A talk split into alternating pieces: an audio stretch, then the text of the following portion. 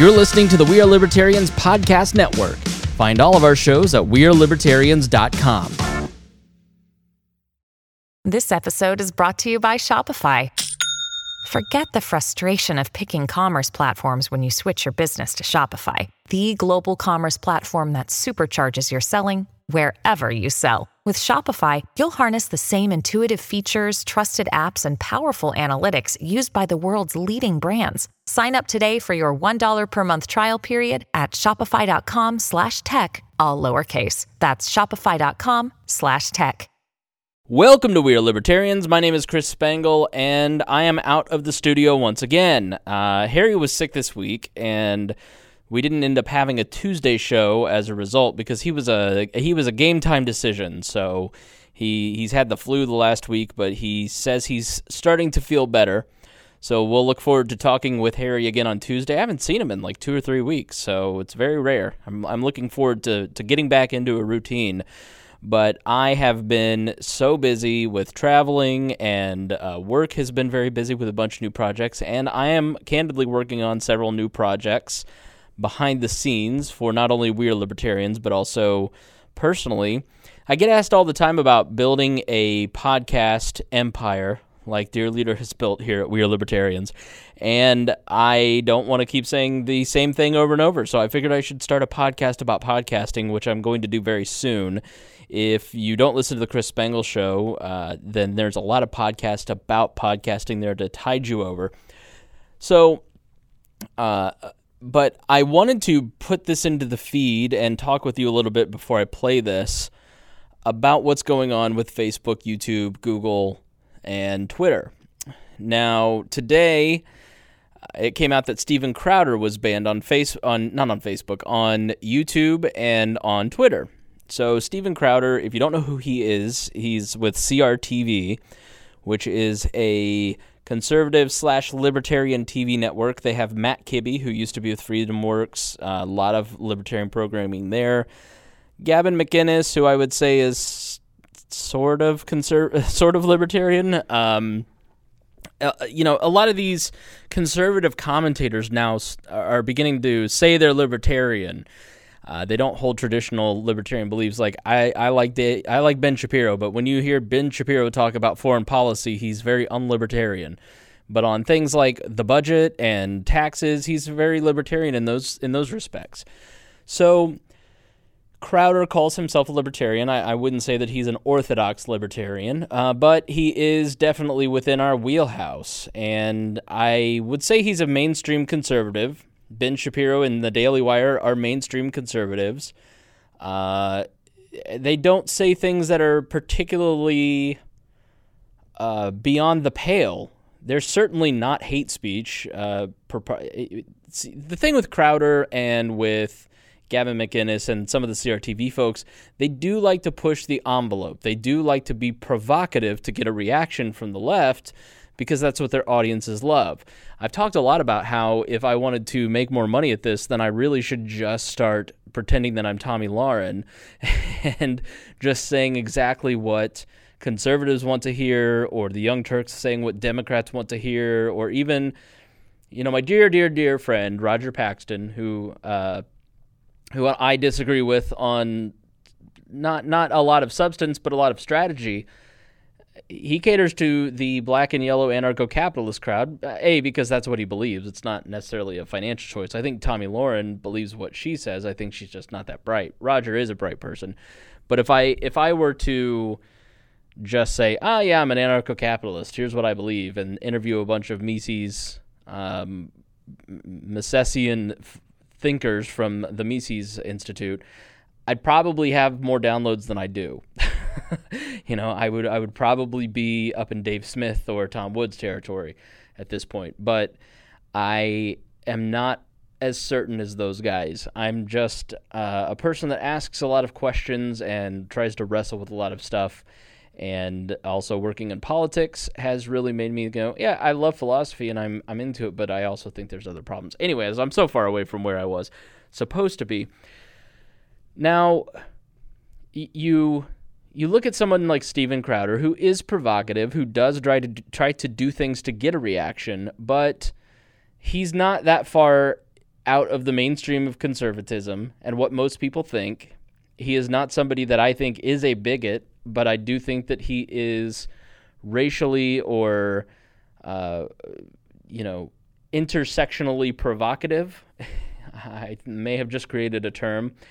And he did this video, which I haven't watched all the way through, but where he crashed some uh, LGBT event and YouTube took it down, and then Twitter suspended him for promoting it, saying that it violated their terms of service, their community standards, and it was removed. Anybody that tried to share it from his staff got bans. Uh, they got a seven day ban on Crowder's Twitter account. And even though the content is not necessarily, let's be honest, it's not a disc- discussion of like Socratic philosophy. Uh, it, it's provocative for provocative sake, trying to make a point, um, and probably one that not a lot of libertarians would agree with. But here's where I come down on it. Yes, libertarians love to make the property rights argument. And I and I am fully 100% supportive of the argument that these companies own their servers, they own their property, they can associate with who they want, and if they don't want Steven Crowder or really anybody on their platforms, they can get rid of them. It's, a, it's as simple as that. If I, I wouldn't have um, some people on this network, I wouldn't have Richard Spencer, for instance, on uh, the network with a podcast or even an interview. I just I think he's a racist, and I I wouldn't want. There's nothing that he and I have to discuss. and I don't want to be associated with him. So I'm not going to use my platform to give him a platform. So I totally am supportive of that argument. Now, we are libertarians is not the same thing as Google, Facebook, Twitter, and Apple and Amazon and these these big companies. They are like 98% of the internet isn't accessible because it's not on Google. you know, so you see 2% of the internet because that's what you can Google search. Uh, the two out of every five minutes for most people is spent on Facebook. Twitter is, it dominates what is actually part of the news.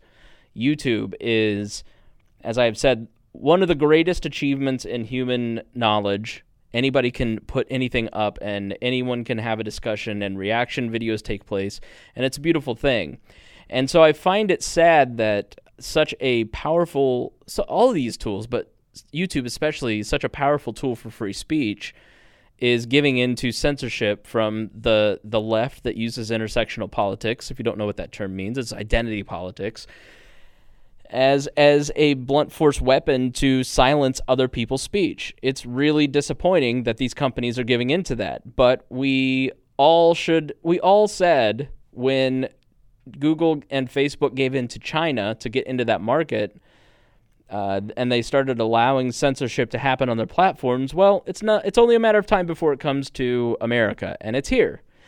And conservative voices, mainstream conservative voices, are being completely demonetized, de uh, they're they're taking the content and not putting it in the algorithm. Okay, so I there there was a tool online that I used to search my Twitter handle, and I've been shadow banned on several tweets, which means I tweeted something out, it showed up on my timeline, but none of my followers actually saw that tweet because Twitter scans it and says, "Eh, this is this is content we don't want on the platform." I don't think anybody that listens to this podcast would think that I'd ever tweet anything out that would be outrageous. Prager University on YouTube has been hidden from several different uh, angles, both demonetized, taken out of the algorithm. Prager University is run by a man named Dennis Prager, who is, I think he's Jewish, but he's definitely within the Christian conservative realm, talks a lot about philosophy and values. He's certainly not an offensive person. Uh, he's even had liberals like Alan Dershowitz on his PragerU, and he's suing uh, YouTube. And here's the thing. So we have the we have the property rights argument that is valid. It is their servers. They can do what they want. But are they getting to a point where they're committing fraud? Where they're saying in their terms of service, we will behave this way and we will apply this equally to all, and then they don't do that. As Ben Shapiro pointed out, why is Steven Crowder being taken off of Twitter, but Louis Farrakhan, who is a virulent anti Semite, still on Twitter? so you're you're not applying this equally to everyone. You are clearly targeting one strain of ideology, and that's a problem. And anybody that understands the non-aggression principle, the foundational principle, the foundational axiom of the libertarian movement is that you you cannot initiate force to achieve social or political goals. Well, included in force is defrauding someone. If you lie to someone, if you cheat, if you steal, that is a, a violation of the non aggression principle. At what point are these companies starting to commit fraud and saying, no, no, no, we, we treat everyone equally. Uh, this is just a mistake. We'll fix it. Well, we're not stupid, okay? You're not you're not treating it fairly. And what I fear is that libertarians are being too meek and too mild on this for the property rights argument and not standing up for the right of free speech. They're they're very we are very good on gun rights and property rights, but we are weak when it comes to free speech. Especially right-leaning libertarians. They go, "Well, you know, there's uh, I just don't like what they have to say, but it's their right to say." Stop being a pussy. Austin Petersen got banned from Facebook. Uh, he 30 days, a 30 day ban for a drawing of an AR-15. I'm not kidding. And he basically went on a campaign. He contacted Glenn Beck and every right leaning media outlet or independent media outlet or anyone that would have a conversation with him and started doing a press a press junket about how he is banned from Facebook. Well, three or four days into the ban, he was given access to his Facebook page. And I think uh, Brian will cover this in his interview, but I think it's within 30 days of the the primary where he's running in Missouri for the Republican Senate nomination. And you know he's showing photos of Claire McCaskill, his opponent, with with executives of Facebook and Twitter and Hillary Clinton's campaigns. I mean, it, it's it's laughable, but it's it's actually really scary because these companies are incredibly powerful over the the way that Americans think, and we have to hold them accountable. Austin Petersen did the right thing. Austin Petersen said, "Yes, they do have property rights, but I also have a right to free speech, and you don't have the right to commit fraud against me. You don't have a right to try and fix an election." And I'm not going to use government force to stop you, but by God, I'm going to fight you and raise awareness about your bad business practices. That's exactly what we need to be doing. And he was reinstated today. And he gave an interview to one of the shows on our network, Brian, the Brian Nichols Show, which is a great podcast. It's N I C H O L S for Brian Nichols. You can find it at WeareLibertarians.com. I'm not a fan of interviews. I, I just don't like doing them. Um, it's not what this show is about. This show is really about a group of friends uh, conversing about politics. And I would like to do more interviews, but I just don't have the time and I just don't have the the inclination really. Brian likes to do interviews, and I'm glad to have him on the network because I'm I'm really excited to have somebody on the network that will talk to people like Austin and get their point of view. And Brian doesn't just talk to libertarians, he talks to conservatives and liberals and has debates about things like the environment. So I would really love for you to check out his podcast and and take a listen to it. It's not just an interview show. He does a lot of cool different things. He's about 10 episodes in and we're getting great feedback on the show and I would love to see our audience pick that up and start listening to Brian on a weekly basis. Basis it comes out on Friday. Again, you can get that at wearelibertarians.com. So, with that, I want to replay uh, his interview with Austin Petersen. They start out talking about the Facebook incident, and then they move on to talk about a bunch of other things like immigration and abortion and other things that uh, Austin is just so well spoken. Like I would love to have the ability to speak like Austin Petersen, but I have I don't know if I have a fat tongue or what, but uh, he's he's so intelligent and eloquent and I think you'll really enjoy this interview by Brian Nichols with Austin Petersen. Welcome to the Brian Nichols Show. I'm your host, Brian Nichols, and today we have a special uh, show because I am joined by uh, many of you probably know him here on this network. It is the current uh, candidate for the U.S. Senate out in Missouri. He is running for the Republican nomination. Uh, you know him from being the former Libertarian uh, presidential candidate in, uh, and also uh, founder of the Libertarian Republic, uh, Austin Petersen. Austin, thank you so much for joining today. How you doing today? Great, thanks for having me on. Awesome, man. Hey, as you know, all know, you can find Austin at Twitter uh, at AP for Liberty, as well as on Facebook at AP for Liberty. And also, feel free to go ahead if you're interested in his campaign. Find him on uh, www.austinpetersen.com. And Austin, your name has been in the news uh, as of late. Uh, for, for I guess it, it's a little disheartening for you as a guy running for uh, for U.S. Senate.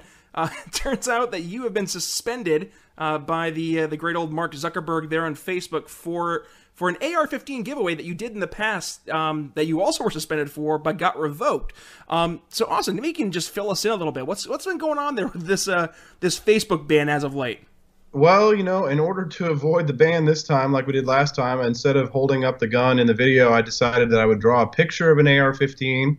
Uh, and uh, for some reason, that was still too dangerous for Facebook. So um, I, I got another 30 day ban for uh, doing what uh, any good conservative would do, which is to give away an AR 15 rifle to uh, my supporters to raise money and awareness of my belief in the Second Amendment.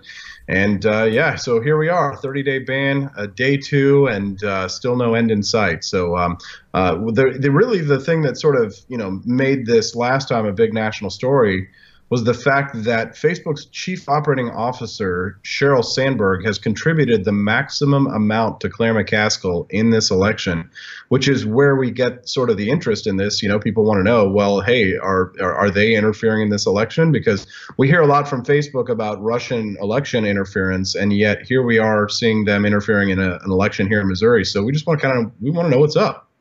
Absolutely. I mean, it, it, seems obviously a little suspicious when uh, I know uh, I watched some of your supporters there who who are you know rightfully pointing out that there's a lot of other uh, gun giveaways that are on Facebook, and, and suspiciously none of those are being flagged uh, for for being a violation of terms of service. What do you think about that? Well, you know, there's a lot of conservatives who have complained about uh, censorship on Twitter and on Facebook, and so I, you know, I, I, think that many of these social media platforms have a far left bias.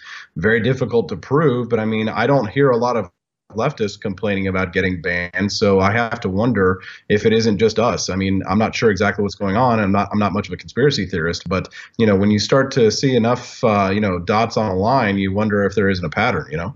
Oh, absolutely, and uh, that actually that that leads to a, a, good question because obviously here we are. Um, you know, we, we are almost a month now removed from the Parkland, Florida shooting.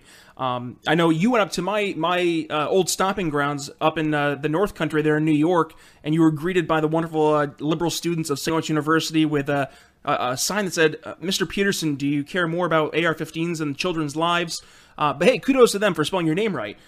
Um, yeah. But uh, it actually, it led, it did lead to a couple of questions, and obviously, I've been getting questions here from a lot of uh, supporters, but also uh, curious individuals with regards to your campaign. And and one of the questions I got was from Derek, and it was uh, his question was in light of the recent school shootings. Um, the main question that he had was, and let me pull it up here uh, everywhere there's been an improved call for mental health screenings, healthcare options. So, with that being said, what specific types of improvement in the mental health field would you push for in Senate? And with that being said, what concrete ways could we help find and care for those that may eventually pose a risk to themselves or others? Well, you know, obviously, um, you know, mental health is, is, probably at fault for many of these killings. But but the problem with that is is that it opens up a big can of worms because, you know, if you if you're looking strictly at mental health, you know, perhaps half of this country could be assumed to have some sort of mental health issue. I mean, what what qualifies perhaps as being as having mental issues? Do ADHD, you know, autism, right? Um, you know, what mm-hmm what exactly would would contribute would contribute be a contributing factor to determine whether or not someone might not might might or might not have the right to bear arms. And you know, consider we have to have due process, right, before we could step in and say, hey, before we could take somebody's guns away, you know, there has to be at least some some level, uh, some semblance of due process. A lot of veterans who return with PTSD are worried about some of the pushes on mental the mental health question because they're worried that if they have PTSD because they've been fighting for our freedoms overseas, are they going to lose their freedoms if they come back? Um, and uh, and are diagnosed with PTSD, right? So those are all real big questions that we have to answer. And what exactly the role of the federal government is, quite frankly, I don't know at this point.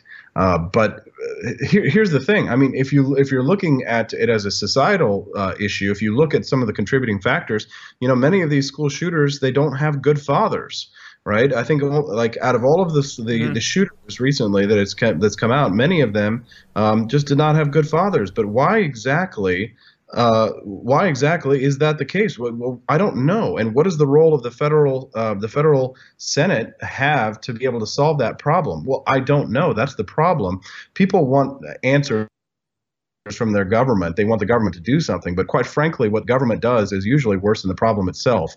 So we do need to study this issue and we do need to consider that there are some constitutional barriers for us in order to take certain types of action before we can move forward. Agreed. Again, Brian Nichols here with Austin Petersen, uh, U.S. Senate ca- candidate for the uh, the great state of Missouri. Next question I had, Austin. Now, obviously, you got a lot of your uh, name recognition as as being a member of the Libertarian Party, um, but also with your run there back in 2016 for the, uh, the Libertarian nomination for president.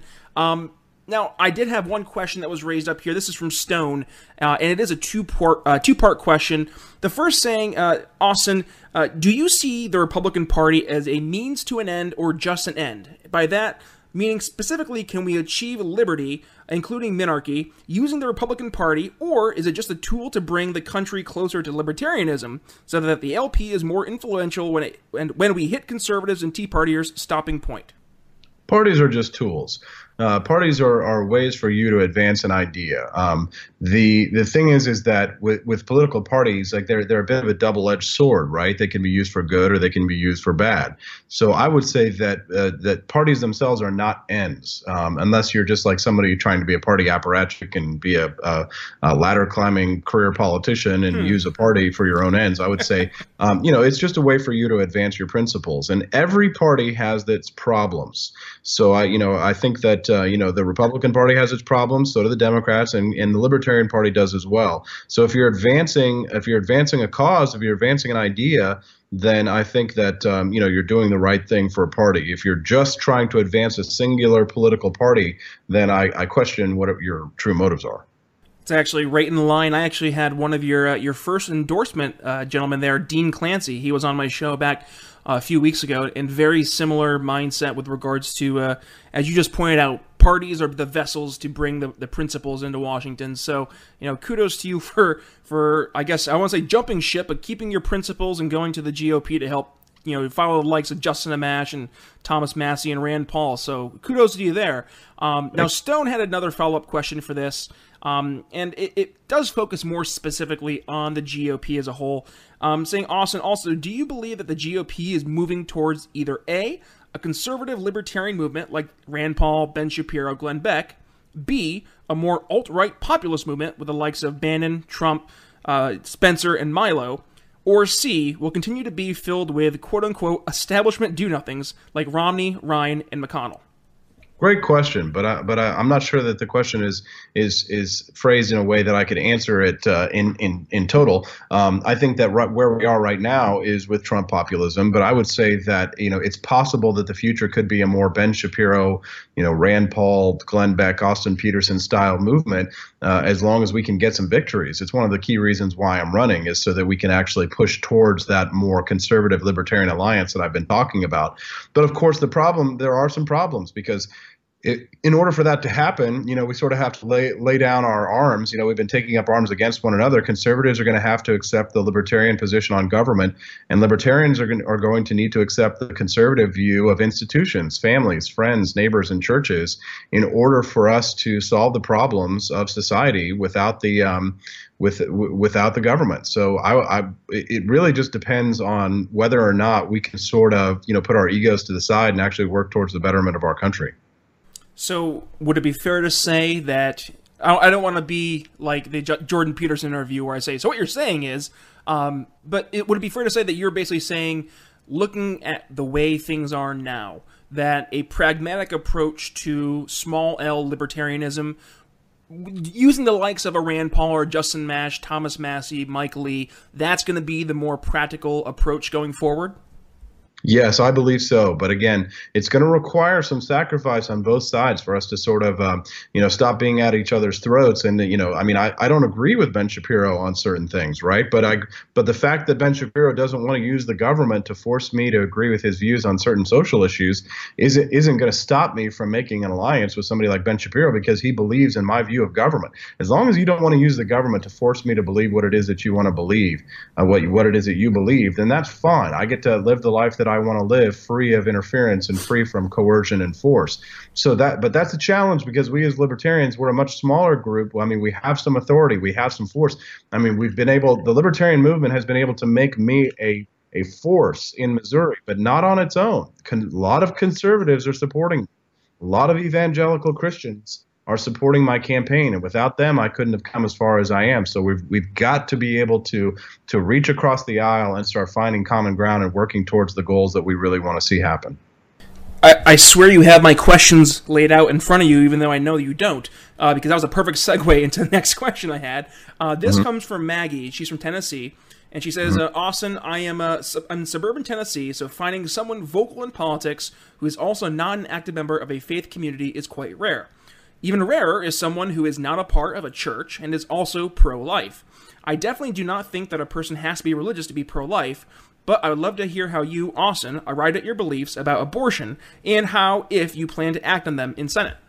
Really good question. I mean, the question is: is is it a human life? And uh, if I want to be consistent, do all humans deserve the same right to life, liberty, and the pursuit of happiness? I think the answer to the first question is yes, and the answer to the sec- second question is decidedly yes. Um, so, how we determine exactly how it is a human is a question for science. Uh, so sometimes when I'm out on the campaign trail, I'll ask people if scientists were to find a cluster of cells on Mars, what would they call it? Well, they almost everyone answers life. So then, why doesn't that logic apply to the unborn in the womb? I think it does. Um, and the problem, of course, is that the most politically incorrect thing that you can tell anyone is that they need to be personally responsible, right? Because that's the problem is that we're using abortion as a form of birth control, not to, you know, I think the the the, the amount of instances that it's used uh, in in order to save the life of the mother, or for something like something related to that, or for for you know exceptions in case of rape, are, are minuscule compared to people who see it as a as something for convenience or as, as a form of birth control. Um, but but you know the, when it comes to my my power in the Senate, you know what what are the some of the things that I think we can do? Well, you know, uh, was one of the things that we can do that requires the least amount of coercion uh, is you could legalize birth control over the counter. That's been statistically produ- pr- proven to reduce the number of abortions in a, in a society or in a nation or in a culture, right? But that's that in itself is a challenge because a lot of my conservative friends say, "Oh no, no, no, no, no, we don't want that." Even though they state that you know many of them are single issue voters on the question of abortion. I want fewer abortions, right? If this is going to reduce the number of abortions, then I'm definitely for it because I want to save lives. But we, uh, I'm pro-life in, in part because too I think that it, it's that the left has dehumanized the unborn. In a, in a way, their Agreed. their arguments are always rely on eugenics, right? And they, they they they claim that one life is more valuable than another. And I, I think that that's that's wrong. That that's inhuman. That that dehumanizes people and that if we want to have be a civilization that dehumanizes the unborn why not go full blown eugenics right well well let's just say you know i mean uh, here's the thing many on the alt right you asked you talked about the alt right earlier like richard spencer's uh, richard spencer's of the world um, they're not pro life right? They're not pro-life. Do you know why? Because they want to see that they're pro-life for white babies, but not for not for minorities, right? They don't care if people of other races or cultures, you know, kill, you know, slaughter their children en masse. And isn't that a horrible, destructive, evil? totalitarian ideologies, and that's something we as conservatives or libertarians want to resist? Absolutely. Um, we, we should humanize the unborn. We should encourage people to be personally responsible. We should look for every solution that we can to save life. And I think that science is, is pushing further and for, further towards more solutions that are less coercive. But we as a society do need to pressure one another socially out there and and and help convince as a culture because I think we've lost the argument. Um, and we need to we need to to win the cultural debate about whether or not the unborn is a human. I think it is, uh, and I think we need to defend that at all costs. Amen. I I can't, I can't agree more. Um, now this this kind of goes back to the the point you were making earlier. Uh, you, you were speaking with regards to Ben Shapiro and how uh, yes, you you will agree with Ben. Let's say ninety percent of the time. I'm just using that as an arbitrary number. Uh, and then there's the other, you know, ten percent of the time we'll say that you you have a, a fundamental different uh, dif- disagreement on policy. Um, so we had uh, William here. Here he uh, just pointed out in, a question saying that he's curious with regards to your opinion um, on foreign policy, as that seems to be the area where the likes of a, a Austin Petersen would have a disagreement with the likes of a Ben Shapiro. So could you kind of dig in, Austin, in terms of you know if you were elected to to Senate, um, what will your, your approach to foreign policy policy be? Number one, uh, looking at the likes of Syria, but also with regards to looking at um, our future slash current relationship with the UN. Right. Well, I, am not a big fan of the United Nations. I don't think it serves our interests. I think we should uh, uh, conduct diplomacy in a more unilateral fashion. I prefer that the United States pull out of the UN entirely. Um, that being said, when it comes to our foreign policy, I think that there's a difference between national defense and militarism. You know, I don't think we ought to be skimping on national defense. I think we need a strong national defense. But where we ought to be pulling back is on militarism, right? Policing the world.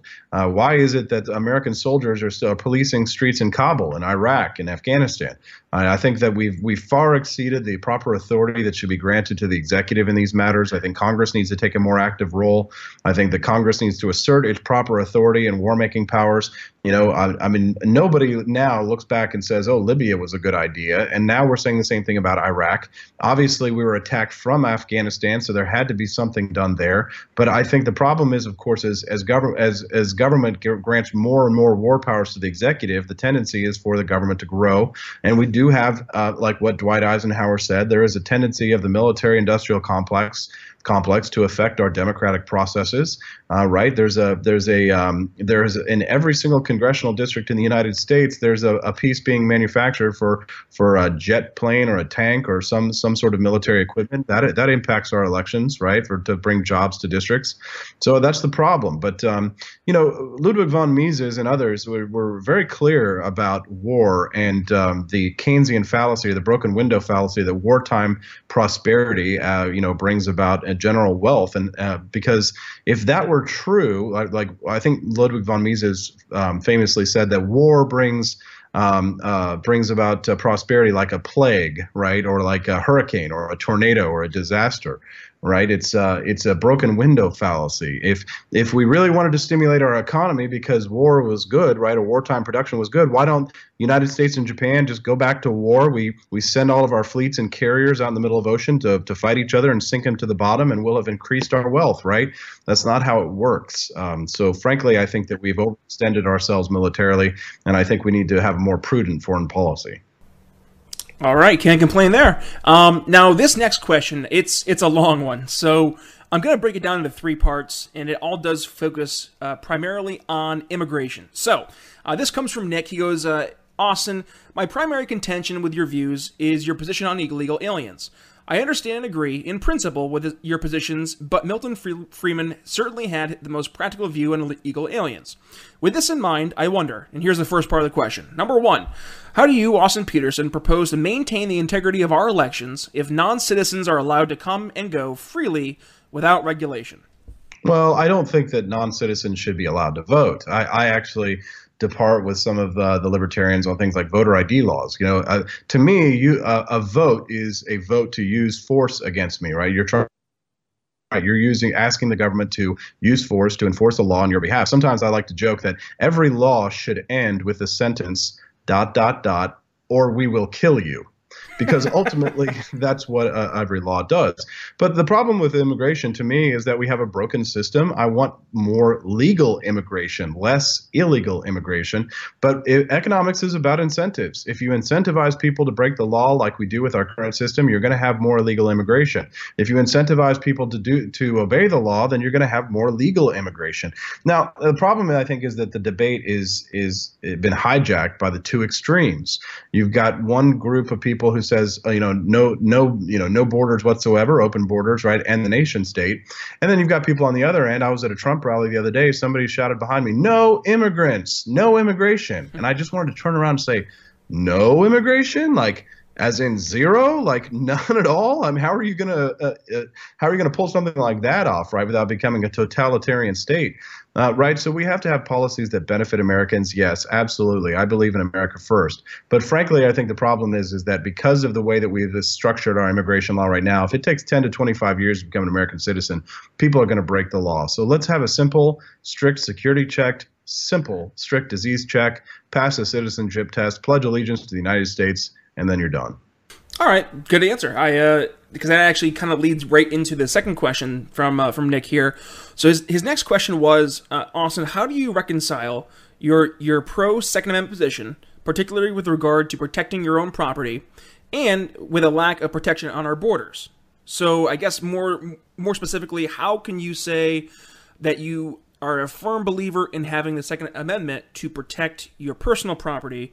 But then not having the ability to protect your national property being borders.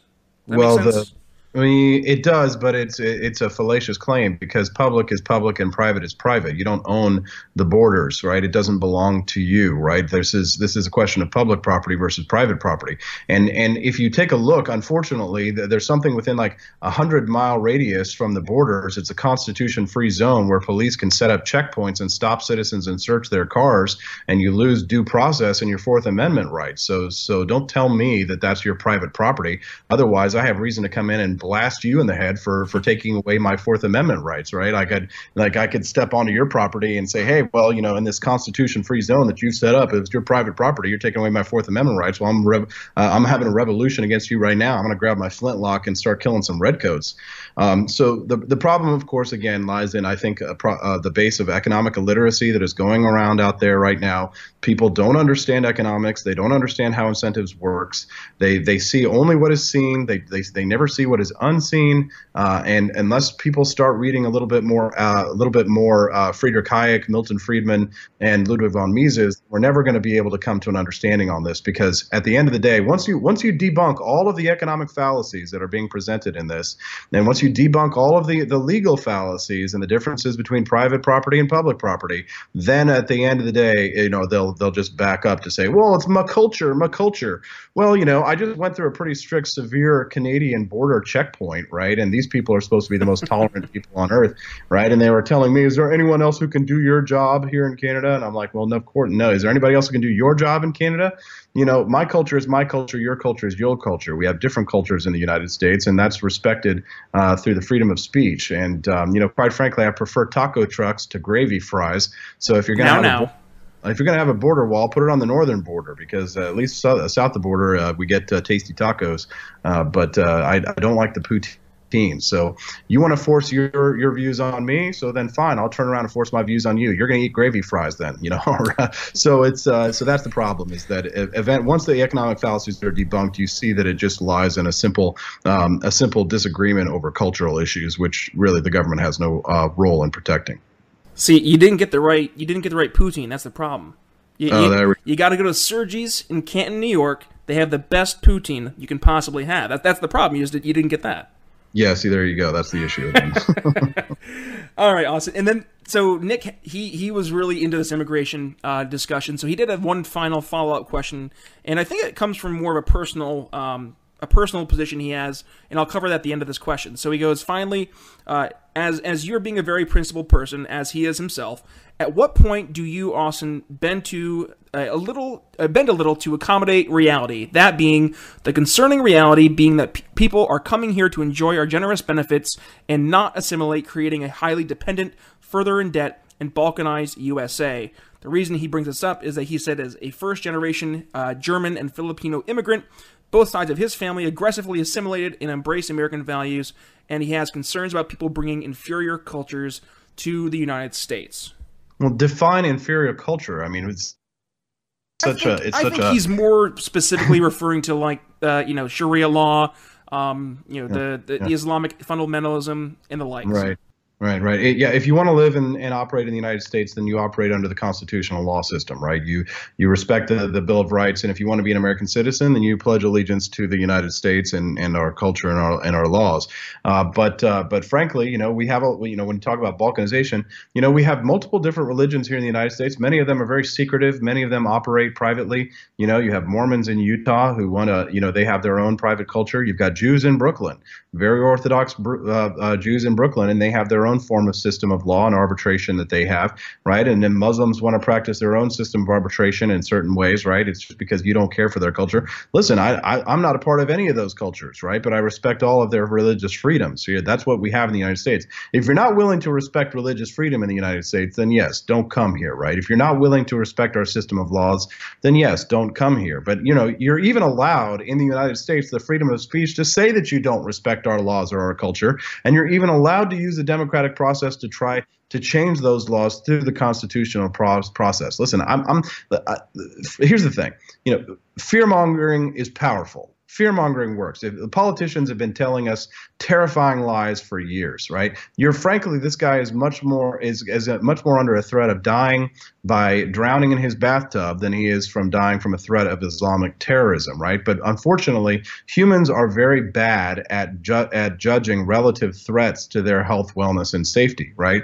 He's probably uh, I bet the guy himself probably eats a lot of McDonald's cheeseburgers and a lot of chicken nuggets and drinks a lot of Coca-Cola, which is a far greater uh, danger to him than Sharia law in the United States. But you know, again, if I just was wanted to be a typical politician, I would find a boogeyman, I would uh, demonize them, I marginalize them, tell them. Uh, that he that he you're better than these people. They're they're they're they're rapists. They're coming. They're taking your jobs. And that would make me a much more popular politician because everybody loves being told that they're better than somebody else.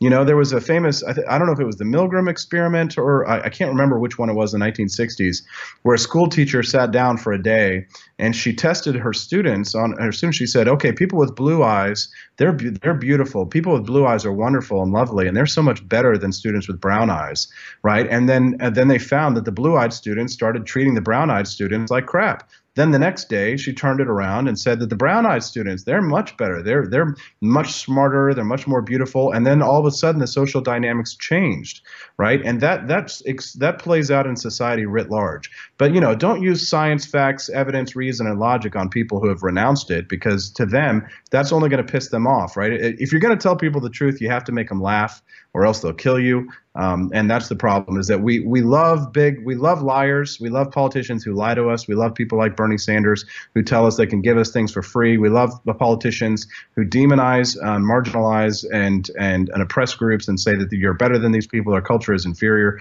Um, and uh, you know and and that's the thing. And and we kill people like ourselves Brian. People like yourself people like myself. We we destroy those people because they tell us the we say the uncomfortable truths that nobody wants to hear. And that's why our that's why our country is going to crap. So technically, the culture of the person who asked that question is really what's destroying this country. And and if anything, we should see if we can't, um, you know, uh, drop some deportation papers for him because I certainly want to make sure that I don't want him getting any welfare. That's for sure. We should deny his social security benefits. See what we can do to kick him out of the country because I don't like his culture. I think it's inferior to be to be quite honest.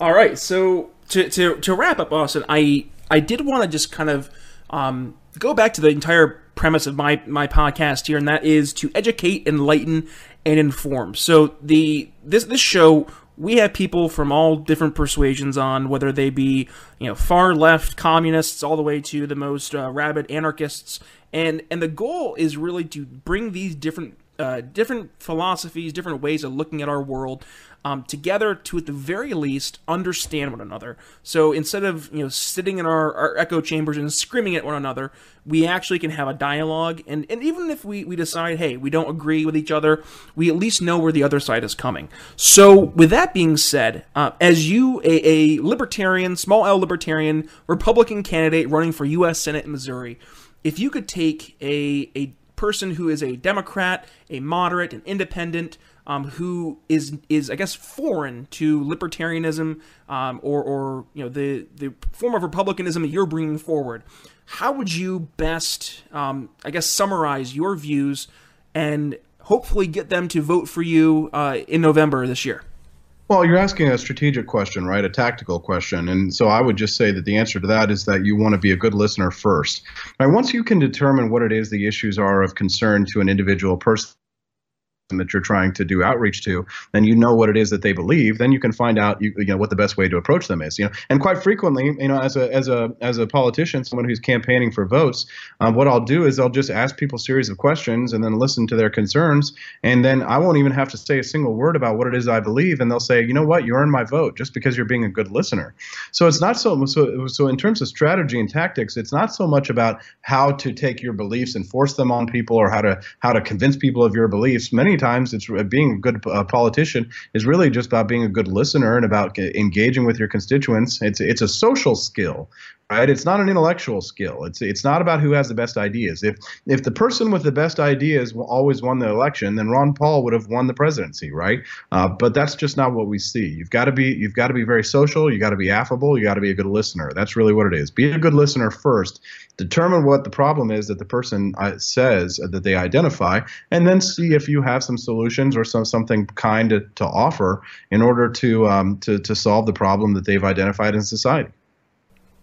All right, man. Well, hey, I, I appreciate the uh, the candor, and, and honestly, I think this has been really uh, a great opportunity for people to to learn more, not only about your campaign, um, but also to learn more about not only you, but the uh, the values that you represent, and and hopefully give a better insight into the uh, the small L libertarianism that we're trying to uh, to promote here. Um, so as always, I mean, you can follow Austin on Twitter and on Facebook at AP for Liberty and on uh, on your website, austinpetersen.com. Austin, anything you wanted to, to plug here before uh, before we send you on your merry way to your next set of interviews? You got it all. Thanks so much, Brian. Have a great night. You as well, man. Have a good one. Mm, bye. All right, ladies and gentlemen. So that was uh, Austin Petersen. There, he's a, uh, as I said, candidate for United States Senate um, over in the great state of Missouri, running as a Republican against uh, the current Attorney General in Josh Hawley uh, to take on the incumbent U.S. Uh, Senator Claire McCaskill, uh, who has been the Democratic senator now for six six years. I believe it's six years. Yeah, six years. Um, six years too long. So, uh, with that being said, what are your thoughts on on Austin's interview? Um, you know, please feel free to uh, to go ahead and uh, you know tweet, Facebook, YouTube comments, what have you. Um, you know, feel free to go ahead and, and like, review, and share on iTunes. Um, let us know your thoughts, and, and as always, please share this episode with your friends and family um, to hopefully give them a perspective into uh, not only libertarianism but also in terms of uh, the values that we're looking for here in uh, in 2018 to bring them to the White House. That's that's always the goal, you know. It, and I again, I look at Austin as a candidate. This is my soapbox now. Austin, I think, is, is one of those candidates who we desperately need right now uh, as as libertarians, just because uh, you know I, I'm not I'm not going to get into the, the Austin leaving the Libertarian Party and, and joining the Republican Party uh, discussion because I don't think that's productive. Um, looking at what we have as fundamental libertarian uh, ideals, uh, going forward, I, I, think Austin is a great advocate. There's a reason um, that he was able to get on the shows like Glenn Beck uh, back in the 2016 campaign, as well as uh, you know most recently with his his current Senate campaign and to use that platform to promote true libertarian ideals, um, the likes that we really haven't seen in, in many candidates. Uh, be they, I mean, I guess the only real candidates we can think of are, are the Ron Pauls, the Rand Pauls, Justin Amash, and Thomas Massie. Um, so you know, at the end of the day, we, we need more liberty loving fighters there in, in Washington. Um, and, you know, if we can take someone like Claire McCaskill and replace her with a guy like Austin, I truly think we're, we're in a much better situation than we are now.